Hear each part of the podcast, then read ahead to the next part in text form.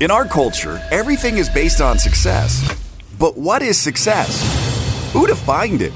Who decided that success was the goal instead of fulfillment? What happens if we shake up that definition? What if we make our own definition of success? My name is Tony Grebmeier, and on this podcast, I'm going to dig deep into the real stories behind success. Join me as I interview other entrepreneurs who've climbed up Success Mountain and have come back down to share their stories so you can succeed. If you're ready to join a community of other entrepreneurs redefining success and finding fulfillment, go to BeFulfilledLife.com and join the community. Now, let's dive into today's show. Welcome to Be Fulfilled. It is the real stories behind success. And my name is Tony Grebmeier, all cozy here in Denver, Colorado. And unfortunately, I can't go over the pond to be in person my friend today. So he's going to join us in just a second. Uh, you, are in for a real treat. I, I hope you just pay as close attention as you possibly can because he is a renowned expert in unconventional marketing. This is somebody for the last 11 years. He has hosted the number one entertaining web TV show on marketing called Help my business. He is also the author of not six, but seven. That's right, seven best selling books, including his brand new book, Walt Disney's Way. Uh, he is also uh, the host of Sam Event and has become the TED Talk of the entrepreneurial world.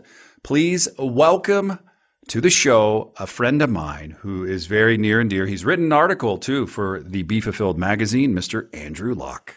Thank you, Tony. What a pleasure to be with you.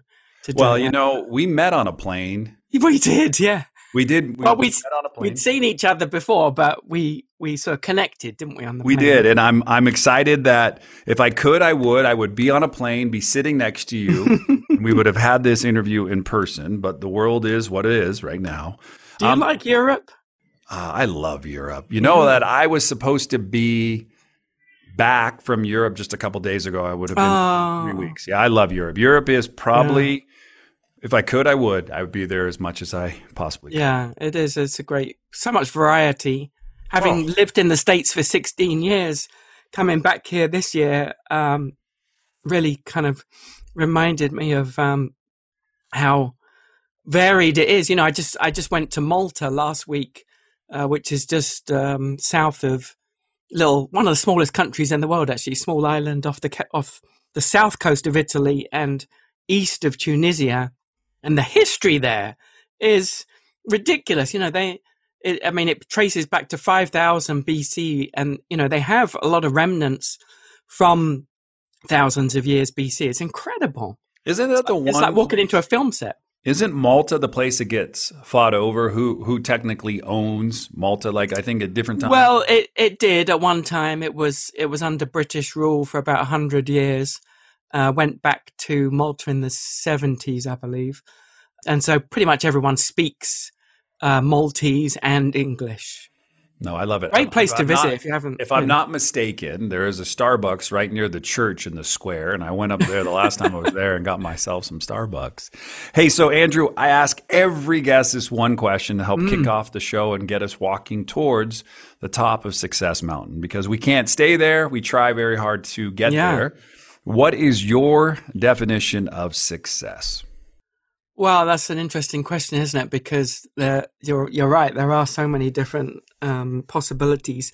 Uh, for me, I have I have thought about that question over the years, and it's changed. I used to be very much a workaholic, but you know, like most of us, we reach a point where we start to reevaluate things. And uh, today, for me, success is about freedom. Really, fundamentally, it's about freedom of choice, living the life that I want to live. And uh, for me, that that is very much relating to travel. You know, it's one of my biggest passions, and uh, one of my one of my brands as well. So yeah, freedom of choice. So it's there was a time when it was more financial, but that's that's changed. Yeah, that's a great question. I'm in, intrigued to know what other people have said. Well, you know, the good thing is your answer is in alignment with them, uh, and you know, success comes and goes, right? We, we talk yeah. about it. You can find yourself in a just a, a bundle of success. It's one thing after Yeah. another, and then all of a sudden you can fall down and Mm. you feel like success is not obtainable again. and you know, I love a quote from Jim Rohn. He says, "The same wind blows on us all: the wind of opportunity and the wind of Mm. disaster." And it's nothing more than the set of our sail, right? That's what uniquely makes Wow. us as individuals different. Is the set of the sail because there was a period of time in my life where, you know, maybe on paper I looked successful, Mm. but I was falling apart. And it Mm. was a conversation that shifted my my kind of like relational being with money and and health and family and all of that kind of change. And so freedom is right up there. It's probably one of the top three. Um, and I'm just so blessed. Um, we met uh, during a, an event at a mastermind group in Mexico. Coming back, got a chance to sit next to you, and you were with. You got a chance to meet my wife. Mhm. And we just had just an incredible conversation. And one of the things that just fascinated me about you is you have this big passion for just helping. That that is evident more and more. Um, you've written seven books, so I know that you have this story of like, hey, let me just share kind of my knowledge with the world. And even in your intro and talking about you, you were saying travel, and you know, travel is a huge part for me. So I, I just think we're in for a real treat. My mom and her husband, they live six months out of the year in Brixworth, Northampton, and six months uh, in the year in uh, Las Vegas. Ah, interesting. And so, you know, that's what makes kind of travel so so for me when I when I met you, I'm like, I want to be like Andrew. I just want to travel. I like so let's talk shop for a few minutes. Um you you've done a lot. You're unique in so many different ways. And when I tell people they're unique, don't think you're unique.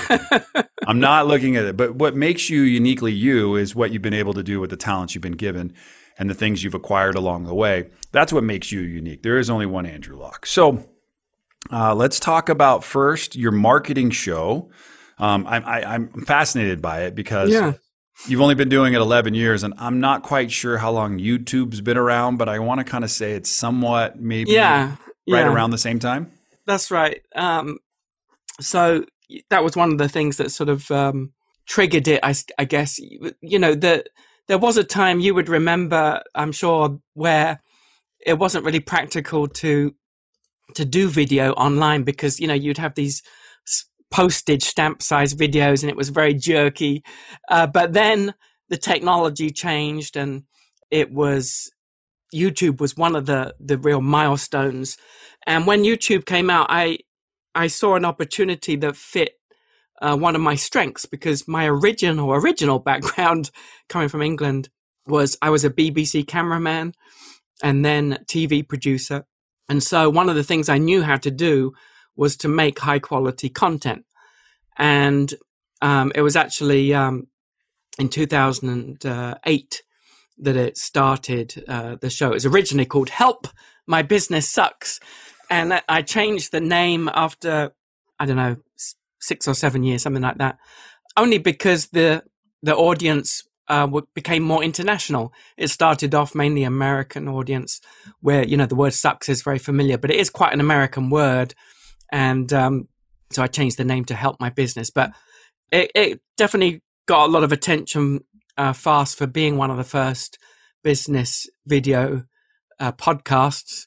Uh, of course, podcast is a word that Apple uses a lot, or you know, some people say web TV show but yeah, it was it you know it was it was just something you know where the stars aligned, and I saw this opportunity to to use my strength um, as a you know as a producer uh, from from my background. I love it. Uh, you brought up the BBC, uniquely different, like different than like watching a show in America versus Yeah. like.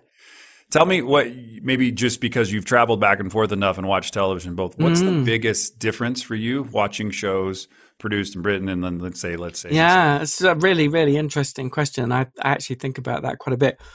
There there's a number of differences. One sort of overt difference is that uh, how would I put this? There's there's much more attention in American shows to the look of presenters. So um, you know, in terms of glamour and so on, uh, in in Britain, you will often see shows with you know real experts who don't particularly look that good, but you know they're they're good at presenting and they know the subject inside out. Whereas in the states, is a there's much more attention on how the person looks. So that's one difference. Also, another big difference is the um, the sensationalism factor is much more prominent in many shows in the states. You know, especially when you look at reality shows or things like that. Uh, but even even in shows like these uh, talent contests and things like that, it's they're a bit wilder. There's there's more manufactured friction um, and that kind of thing. And uh, you know, there's there's manufacturing goes on in all TV, but those are a couple of big differences that I've observed. Yeah, I, that's sort of the best way I can explain it, really. It, but they're very big, actual, very big differences. Yeah, I think some of it is a lot with the the filming, like the way that they're filmed too, just like the angle. Oh yeah, the, for sure. There's different stylistic. Um, and then also the I have a couple shows, so I've been I've stayed mm. in Palms for a week or two at a time, and we turn on like a, uh, there's a really cool fixer upper show that I've watched there. There's another uh, they they go around and they buy stuff at you know shops and they try to resell it and see how much money mm. they can make. Mm. Very you can see how. Uh, America is influenced by what it sees in other countries and then tries to bring in Hollywood polish it more or less yes. to give it yes. the, their kind of version. So I, I really appreciate you kind of giving it um, that nice spin because I really think here in America, we want the controversy around it where like mm. in Britain, they're just like, hey, there's a house. We fixed it. Let's see yeah. what we can rent it for. Yeah, right? that's that is very yeah, it's very true. And another good example would be the difference between the British office and the American version of The Office, the, the TV show, the the British version was was um, very raw and uh, it it was more it was more real. Initially, when the American one came out with Steve Carell, I, I didn't like it because I compared it, you know, directly to the British one. But then I started to look at it on its own merits, and I quite enjoyed it because Steve Carell brought such a a different um, element of characteristics to that that key the key character of the boss. But it was it was much more slick, much more glamour than the UK version. uh, so yeah, it's, it's it's an interesting one to compare. You know, PBS does a great job with shows that they don't have quite the polish of uh, the BBC, I would say, but um, you know, there's there's a lot of commonality between PBS shows and the British uh, TV. No, I, I, agree, and I and I think it's great. And one of the reasons why I bring it up is, you know, you being a former cameraman and you have a mm. great eye. When I remember I recorded uh, a segment for your show, mm. I was just so impressed with how you pieced it to all together, and I'm like, oh, that's that's a full production group. I mean, that, yeah. that's a lot of work. So I, I really appreciate that. Um, but I did read in your intro that you've written a new book, and I love the fact that we got a chance to see some of your kind of work a little bit in our Be Fulfilled magazine we have here at ShipOffers, mm. talking about Walt Disney and what mm. kind of some of the lessons you learned. And, and getting ready for the show today, you were very excited to say, "Hey, look, I've got a new book." And so, let's talk about Walt Disney. Uh, and and your new book. Um, I'm really really proud that you're going to showcase and share just a little bit with us here. And so, talk a little bit about what took you as a passion project, something that you've been really excited about to finally get that book out. Yeah, thanks, Tony. Uh, th- it all started from me when I was in my uh, early teens. I was in England and uh, went for a routine checkup at a doctor's. And when I was sitting in the doctor's waiting room, I picked up a, a, a Reader's Digest magazine, and in there was an article about Walt Disney. And I was absolutely fascinated by it. You know, I, I knew who he was, but I didn't really know much about the man, and I, I obviously had heard of the theme parks and I, you know, watched some of the movies. Um, but I was so fascinated by his story that I was called into the doctors before I had chance to to read it. So I took the magazine and I stayed up that night reading it, devoured uh, the the article, and um, I I found that I had a lot in common with Walt in as much as, um, particularly in his young uh, years growing up. Uh, he came from a very uh, modest uh, background in you know in the Midwest, just quite a poor family, and um, I was actually bullied at school. You know, had my head shoved down the toilet and things like that. You know, for no other reason than being a good student.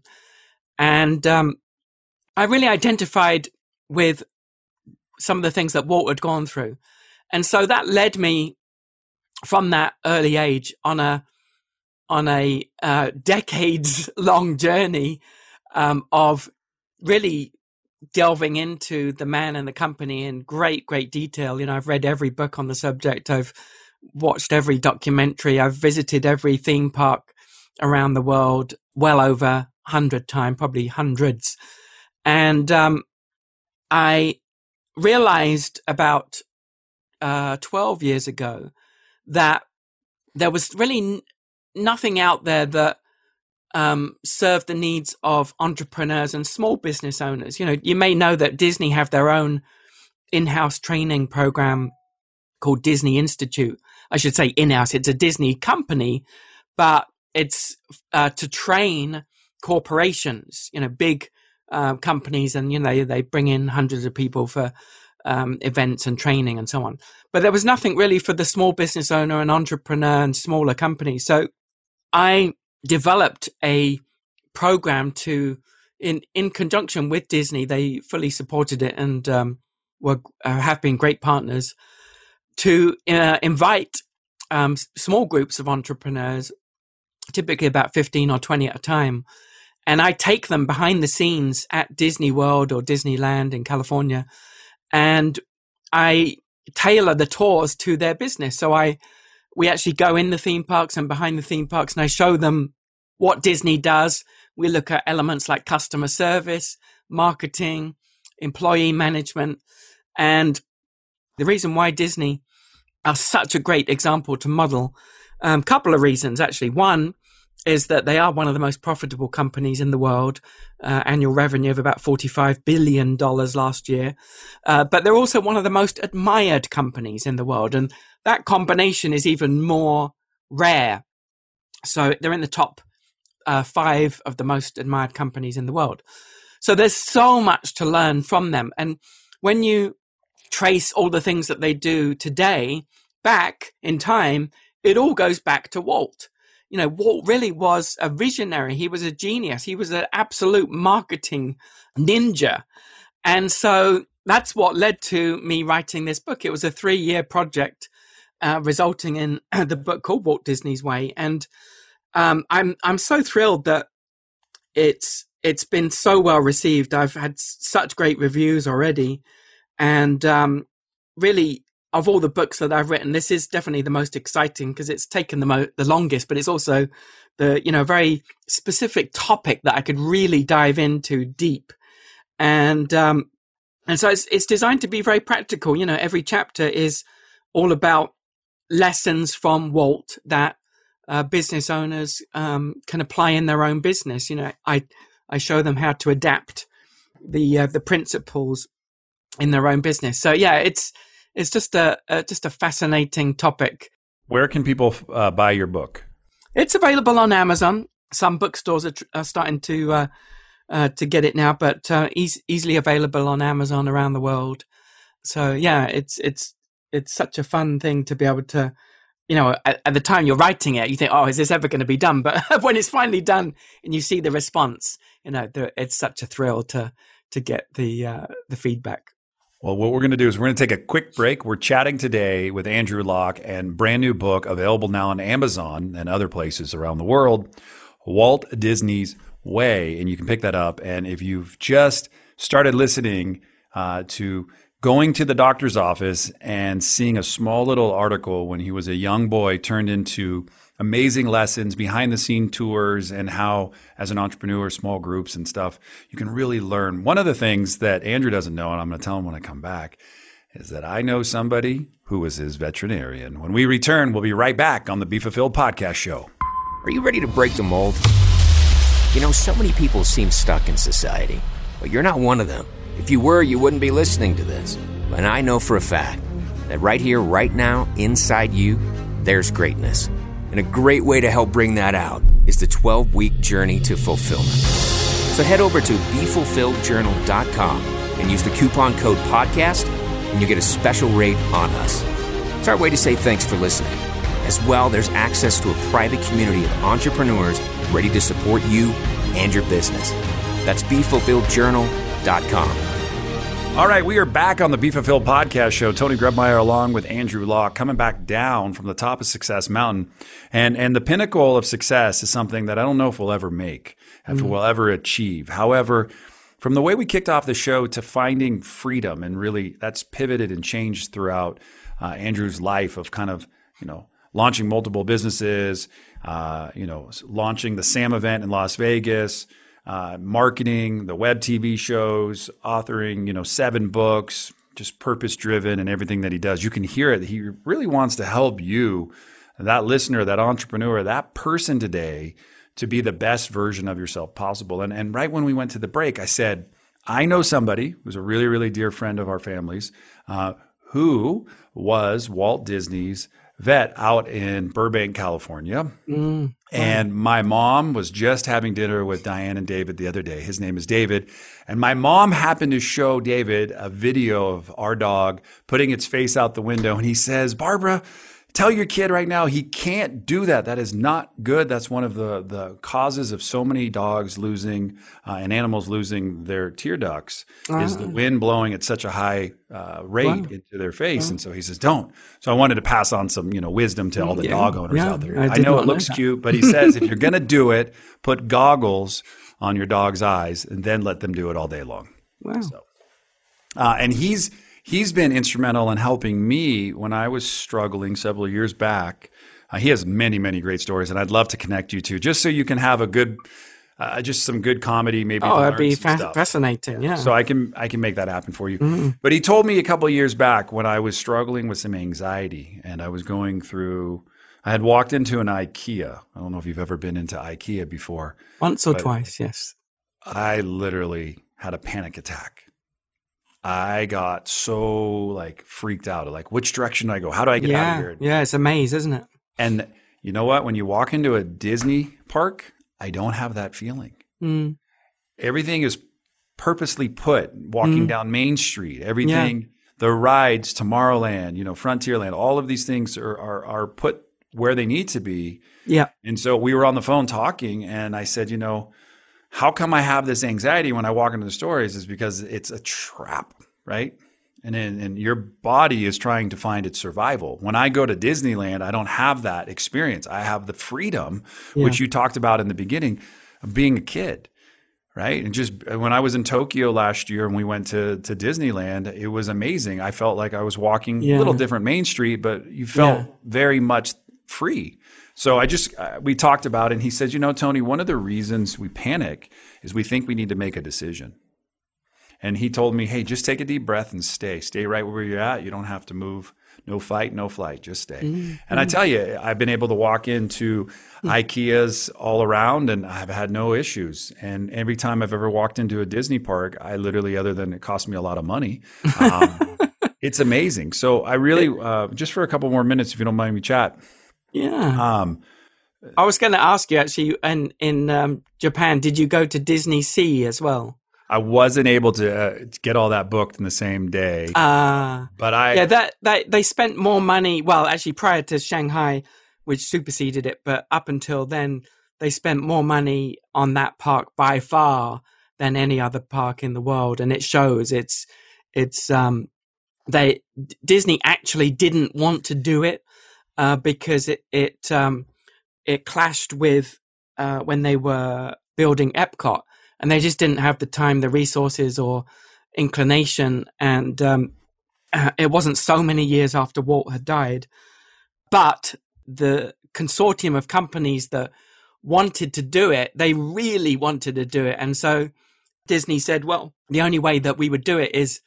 If basically you pay for everything and we get a stake in the in the uh, company and we make all the decisions and and um, immediately said yeah okay it's a deal. And they just weren't expecting them to to say yes. And so that's kind of how it happened originally. But it, it really really shows in the level of quality and the you know the the detailing and just everything about those parks. And of course they're spotlessly clean too. Oh Yeah, I don't. I don't like when I was going to Japan. I didn't know what I was walking into. Yeah, it's amazing, isn't walking it? down the street and everything. Everybody carries their trash. There's no trash cans. I Yeah, mean, yeah. Find a trash can. It was like Yeah. in a restaurant or something.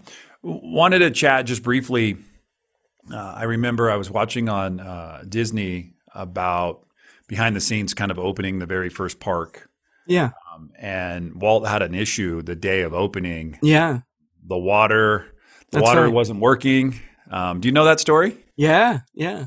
Would you share just a little bit and the genius behind making a decision and how it all worked out?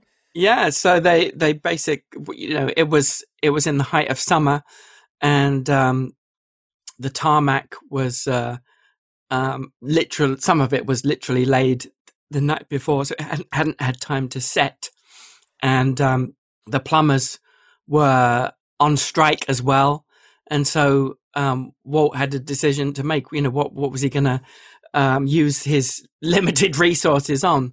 Uh, was it to fix the the water fountains or do you know i forget what the other one was But he had to make a decision. right? yes And he made a decision to just water. He need people needed water. yeah because it was so hot um he made the right choice you know and and that's a that's something that a lot of people don't know about walt was he was entirely passion driven. There was his the whole reason for the park was because he had been going to these dirty fairgrounds in Los Angeles and taking his daughters there and he he just he was sitting on a bench thinking you know wouldn't it be, be wouldn't it be great if there was a place where it was clean and tidy and you know just beautiful surroundings and uh, that's that's what initiated it. It wasn't money. And um you know even in his later years he said the same thing. He said I've never been motivated by money. He said of course it, it does take a lot of money to to build these things so it can't be ignored. But that was never the reason behind it. And um, again that really shows in disneyland. One of the things that's nice today is that they've tried to preserve disneyland as much as possible because that was the original park that walt directly um, you know had a, had a part in centrally and uh, even after it was built he often he spent a lot of time in his apartment above the fire station there at the end of Main Street. And one of the things he loved to do was serve people in the ice cream parlor at the end of Main Street, which was his favorite shop because he loved ice cream. And those that worked with him say that his scoops were always by far the most generous. And he always used to engage with people, you know, how's your day going? You know, have you been on any rides yet? What's your favorite part? Is there anything you think we could do better? and that you know that was his way it was just it, absolute passion to continue to make uh, the place uh, you know to continue to improve it. So what we find today is that in florida in walt disney world they use that much more they, the turnover of attractions is far greater and they're you know they're not shy to uh, make new innovations there but they're much more cautious about changing things at disneyland for that reason because of the sort of heritage and the fact that you know it was Walt was so much hands on in that park. You know, and you you talked about the layout earlier. That was all Walt. He came up, he came up with the idea of having this hub in the middle, the hub and spoke, so that people could always orient themselves. You know, as to where they were, they could always go back to that hub. You know, if they got lost. Uh, that was Walt. You know, Walt Walt was the one behind that. Yeah, you know, I was chatting uh, last year, the year before, with Brad uh, Martineau, and he, he's a real big lover of Legos Hmm. That's and right. how you know everything's put together in a certain way, and you know when you go to Disneyland and they know you're coming, you know everything's kind of Yeah. rolled out to you. It's really what you stand for in a lot of ways, and it shows up is is really taking a good care of who you're who you're bringing into uh, maybe the business, organization, who you're working with. I know when I was reading Love Does by Bob Goff, he he talks about Tom Sawyer Island, taking a shuttle over there, sitting basically overlooking Main Street, seeing that he made that his theater, his office, his place of of life, and you know, I've been I just finished the master class with uh, Bob Iger, and I just Oh, loved yeah, how he yeah. you know really figured it out like to carry on Walt's tradition, and, Yeah. and so many CEOs pre-COVID saw something happening, and so That's many right. CEOs stepped down. So That's many right. people didn't want the added extra pressure, and uh, maybe maybe I'm just reading into it, but I saw a lot of these big major corporation CEOs just step down. So. Oh, 100 percent, they did, yeah. And you know, the, there's a great story. One of my favorite stories of Walt, which I think says so much about how he did business, was one day shortly after Disneyland opened. Uh, one of the Walt was walking through the park as he liked to do, and uh, one of the gardeners rushed over to him, and he was near the um, uh, in the near the hub, uh, looking towards the castle, and one of the gardeners said, "Walt, um, we have a problem." He said, "Can I show you?" And he said uh, he he showed him where people uh, had been walking across the garden to take pictures of of the castle, and you could see the footprints across the grass, and even some of them had trampled the flowers and so on. And he was all upset about it, and you know, this is just terrible. They're not, you know, they're not uh, treating it right, which was true. But but in an instant, you know, well, the, what the gardener said was, we need to put a fence up to stop people doing this. And and this is such, such, such an insightful comment from Walt because without hesitation, he said, "Oh no," he said, "the people are absolutely right that is a great place to take photos of the castle. What we need is a path. So he said, let's put a pathway in there. And, and really that's sort of the, you know, the fundamental difference of, of attitude, the difference between, you know, are we doing things in our business mainly for ourselves, for our own convenience or the things that we think that should be done? Or is our focus on the people that we're supposed to be serving? Our customers, or as Walt liked to call them, always called them guests because he didn't he didn't um, like the word customers because he said, well, you know, how do you treat a guest versus a customer? If you have a guest, you roll out the red carpet for them, you warmly welcome them. You know, your whole attitude changes when you think of someone as a guest. And again, he was right.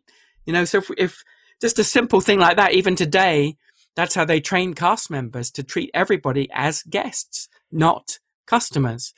Uh, but yeah, I love that story because it just gives you an insight into Walt's way of thinking. You know, it was always, always about the guest and what would give them the best experience. No, absolutely. And I mean, you're following along today, listening, and you're like, "Hey, Andrews knows a lot. He's he's written a book that you can pick up and learn more and you can maybe apply it to your business and find some ways to help yourself. So Walt Disney's Way, and you can find that on Amazon. Andrew, you know, the, the thing that I've learned about you in the period of time that I've spent, um, you're insightful, you, you, have got a, a great way of telling stories, and you just care.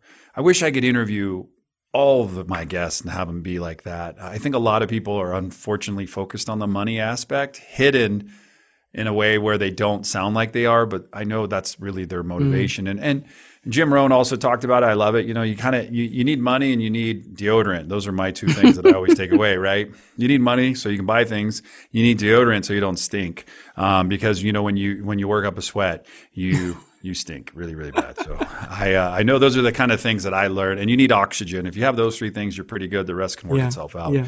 What are some things that you've learned? As maybe pivotal things to help you be successful in life that you could break down into yeah. kind of like those type of three? Yeah. Um, well, one for sure is stubborn persistence. You know, every entrepreneur goes through a sort of a jagged line towards success, don't they? You know, if people sort of looking in from the outside, and I know this is true with your business too, they always sort of look at where you are now and they think, you know, wow, that's great. And, you know, they, what they don't see is this, you know, the, the, the hard times and the challenges and the, the times when you felt like giving up and so on. So one of the things that, uh, you know, I try and help young entrepreneurs with today is this concept of, of stubborn persistence because starting anything and building something it's it's sort of like trying to push an Indiana Jones style boulder up a hill, and it's extremely hard. And as you're get as you're getting up that hill, you know you become more tired and more frustrated, and you think, is this ever gonna you know, am I ever going to reach it? Am I ever going to mm. make it to the top? But then this, with stubborn persistence, something magical happens. You do reach the top, and then there's you have this beautiful scenario where the boulder just rolls down the hill the other side, and you just you you know that's when you start to really you know reap the rewards and money comes in and you you know you're not even sure how it's happening and um, the the sad part is most people don't get there. You know, the the stats speak of that, the fact that uh, most businesses fail within the first year, and you know, I think we're going to see a massive wave of bankruptcies too. Um, probably you know starting later this year and, and beyond, and it's uh, you know a lot of those reasons are are um, you know people couldn't do anything um, themselves. It was you know it's unforeseen circumstances. But um, as far as it depends on us, you know, that stubborn persistence is is a big one. So that's that's one factor that's definitely helped me is is not giving up. Um, another one is having integrity because uh, over years over the years I've seen a lot of people come and go in the different businesses that I've been involved with, and um, when you have integrity and you stick to your word. When you say you're going to do something, you do it. You know, I I like handshake deals with a uh, a simple agreement. I don't like getting lawyers involved wherever possible because you know generally um, the lawyers are the only ones that understand the documents, and when push comes to shove, they're the only ones that seem to profit anyway.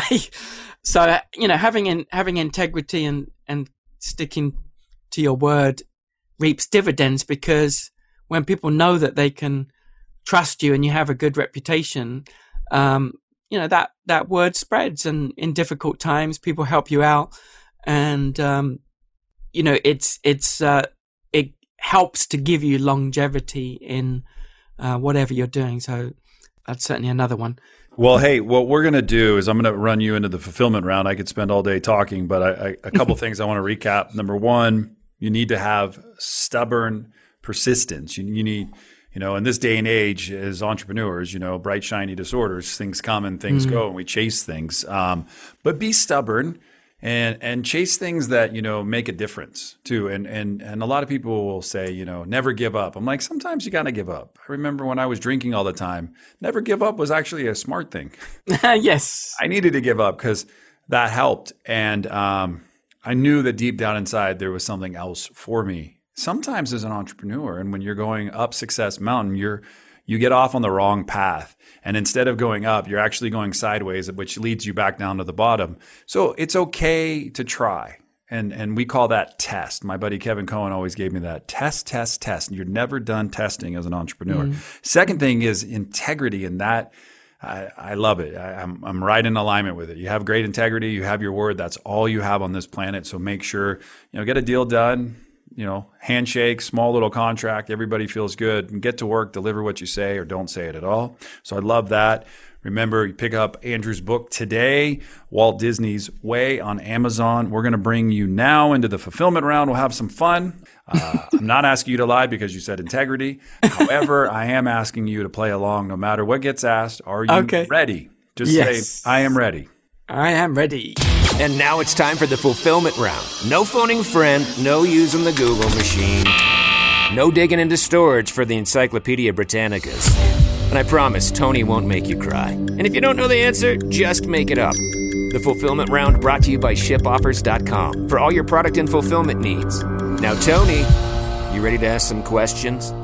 All right, uh, we're going to make this about Disney and Disneyland. Okay. Favorite ride at Disneyland in Anaheim you've been on? Favorite land is uh, favorite ride is the Indiana Jones um, I forget the, the full title, but Indiana Jones ride. Yeah. I love that ride too. I, mm. You know, when I was a kid, I thought, man, if I rode this like nine times, I'm going to go on like nine different adventures and yeah, kind of a little bit around that. Best thing you have eaten at Disneyland? Oh, that's easy. Um, it's uh, the the skewers. I forget the name of the the exact name of it, but it's opposite the Swiss Family Treehouse. It's a little gem. Do you know the place? I do, I do, but I don't know those. My my favorite thing It's in the little red cart just outside of Main Street, the corn dogs. When I was a kid, Ah, yeah, I yeah. couldn't wait to go to Yeah. Disneyland and get a corn dog. Um, uh, California Adventure, you've been there? yeah. Oh, yeah. What do you think of that? Uh, it's greatly improved since Cars Land. You know, it was it got a lot of um, criticism early on, uh, and it, it was you know basically Disney acknowledged now. It was in the days of Michael Eisner. He just didn't want to spend the money on the on the quality of the park, and it showed. It was uh, it was a train wreck when it opened, but now it's it's great. My favorite ride back in the day was Soaring. Over Soarin' is incredible. Yeah. And you know what's crazy is how different our experiences could be with movie theaters today if we would take that aspect and make it feel Yeah. smells Soaring is amazing. through. Las Vegas casinos have figured out they pump pheromones and other things. That's right. Make Yeah. your nose go, oh, popcorn, you know? Um, you could sell so much more. Yeah, yeah. Um, favorite park you've been to in the world? You said well over 100 or 50 times or Mm, yeah. so. What, what favorite park? Uh, definitely Shanghai Disneyland. It's the most technologically advanced park by far. You know, obviously it was the most recent, so they've got some really unique rides. One of them is Tron, which is coming to the Magic Kingdom probably next year. It's already under construction. Uh, you actually ride on a, a motorbike that looks just like the one from the movie, and it, it's it's sort of in the it's in partly in the darks, so the um the way it's lit up is just magical. It's incredible. So that and Pirates uh, of the Caribbean, the the uh, that's a completely different experience that they did in Shanghai, and it is absolutely jaw dropping. It's it's mind boggling ride. Um, you you feel because what they've basically done is they've they've combined um, real sets with incredibly high definition screens. And you can't tell the difference where one begins and one ends. So it all feels real. And it's it's just jaw dropping it's incredible. Wow. unique. One character that you relate to most. a disney character? Yes. um it's funny you know you should say that because i was i've all i've i'm absolutely in love with disney and the company but i've never really taken so much to the movies. But um uh let me think. Who would be a disney character? Probably not my my specialist subject the characters but um um i guess mickey mouse because you know that was the that was walt's um original creation. And uh there's that great statue of both of them in in the park called partners and walt has his hand out as if to say to mickey look at everything we've accomplished that's magical Yeah. No, I, I love it. And, and uh, you know, Disney plays a, a big role in, in, in helping me to dream. I think that was Mm, one thing I remember as a kid. Um, you know, I was very fortunate as, as a child to be able to go. And then when we lived in Southern California, we had annual passes. And yeah I remember when we first bought our pass, we had all these blackout dates. And I remember one one year our kids asked, "Can we just get the next pass up?" And it was a lot more money yeah to get the any day pass. Yeah. And I got to tell you, we went all the time, and my kids loved it. And up until about maybe 15 years ago, um, I could go on rides, and then about 14, maybe 13 years ago, I stopped. I, I got really bad headaches, and when we were in Tokyo, I said, you know what? I'll get a headache and deal with it. I'm probably not going to come back at any time soon. And I remember my kids kept saying, Dad, there's the exit. Dad, there's the exit. Dad, there's the exit. It was on Space Mountain. And I had such a blast. And I, and I think that's a lot about what I'm going to take away from today's episode is you're going to be presented with a lot of options in life. And you you only get so many choices, right? And freedom is a big word we've used today a couple times to describe. Um, and it was very fortunate that you and I got a chance to sit together on a plane and just chat for several hours and just laugh. And I really appreciate what you do to help entrepreneurs. I love the fact that you put on a highly successful event called the SAM event. Uh, you've written seven books, Walt Disney's Way. You can get that on Amazon. You have the number one entertaining web TV show on marketing called Help My Business. And I just want to tell you from the bottom of my heart, I appreciate you. I'm so grateful that we got connected again today, just to learn a little bit, a small glimpse behind the camera of a former BBC cameraman of how you see the world, how you see Walt, how you see things that are happening, and how you get to pivot, adjust, and focus on the areas that are really specific. And, and I love your definition of success today was freedom. And that's what I feel like when I talk to you. I'm just free. It's just, I don't have any hidden agenda. I don't need anything. I've got everything I've got. Um, but I just want to say thank you, Andrew. Thank you, Tony. That's really kind. You know, I definitely feel the same way. Um, we we definitely connected in a big way on that uh, plane ride, and you know, I love how you do business, and uh, you know, thank you for doing this show too. You know, the the ones that I've listened to, you know, there's always great nuggets uh, that you you know we can adapt in our own business, and um, I appreciate the invitation. So thank you very much. Ladies and gentlemen, that is Andrew Lock. My name is Tony Grebmeier. And until next time, no matter where you go, no matter what you do, choose to make today the absolute best day of your life. Oh, and all the show notes are available at tonygrebmeier.com. Thanks for listening to today's show. But before you go, let me ask you a question. How would you like to be the architect of your journey in this game we call life?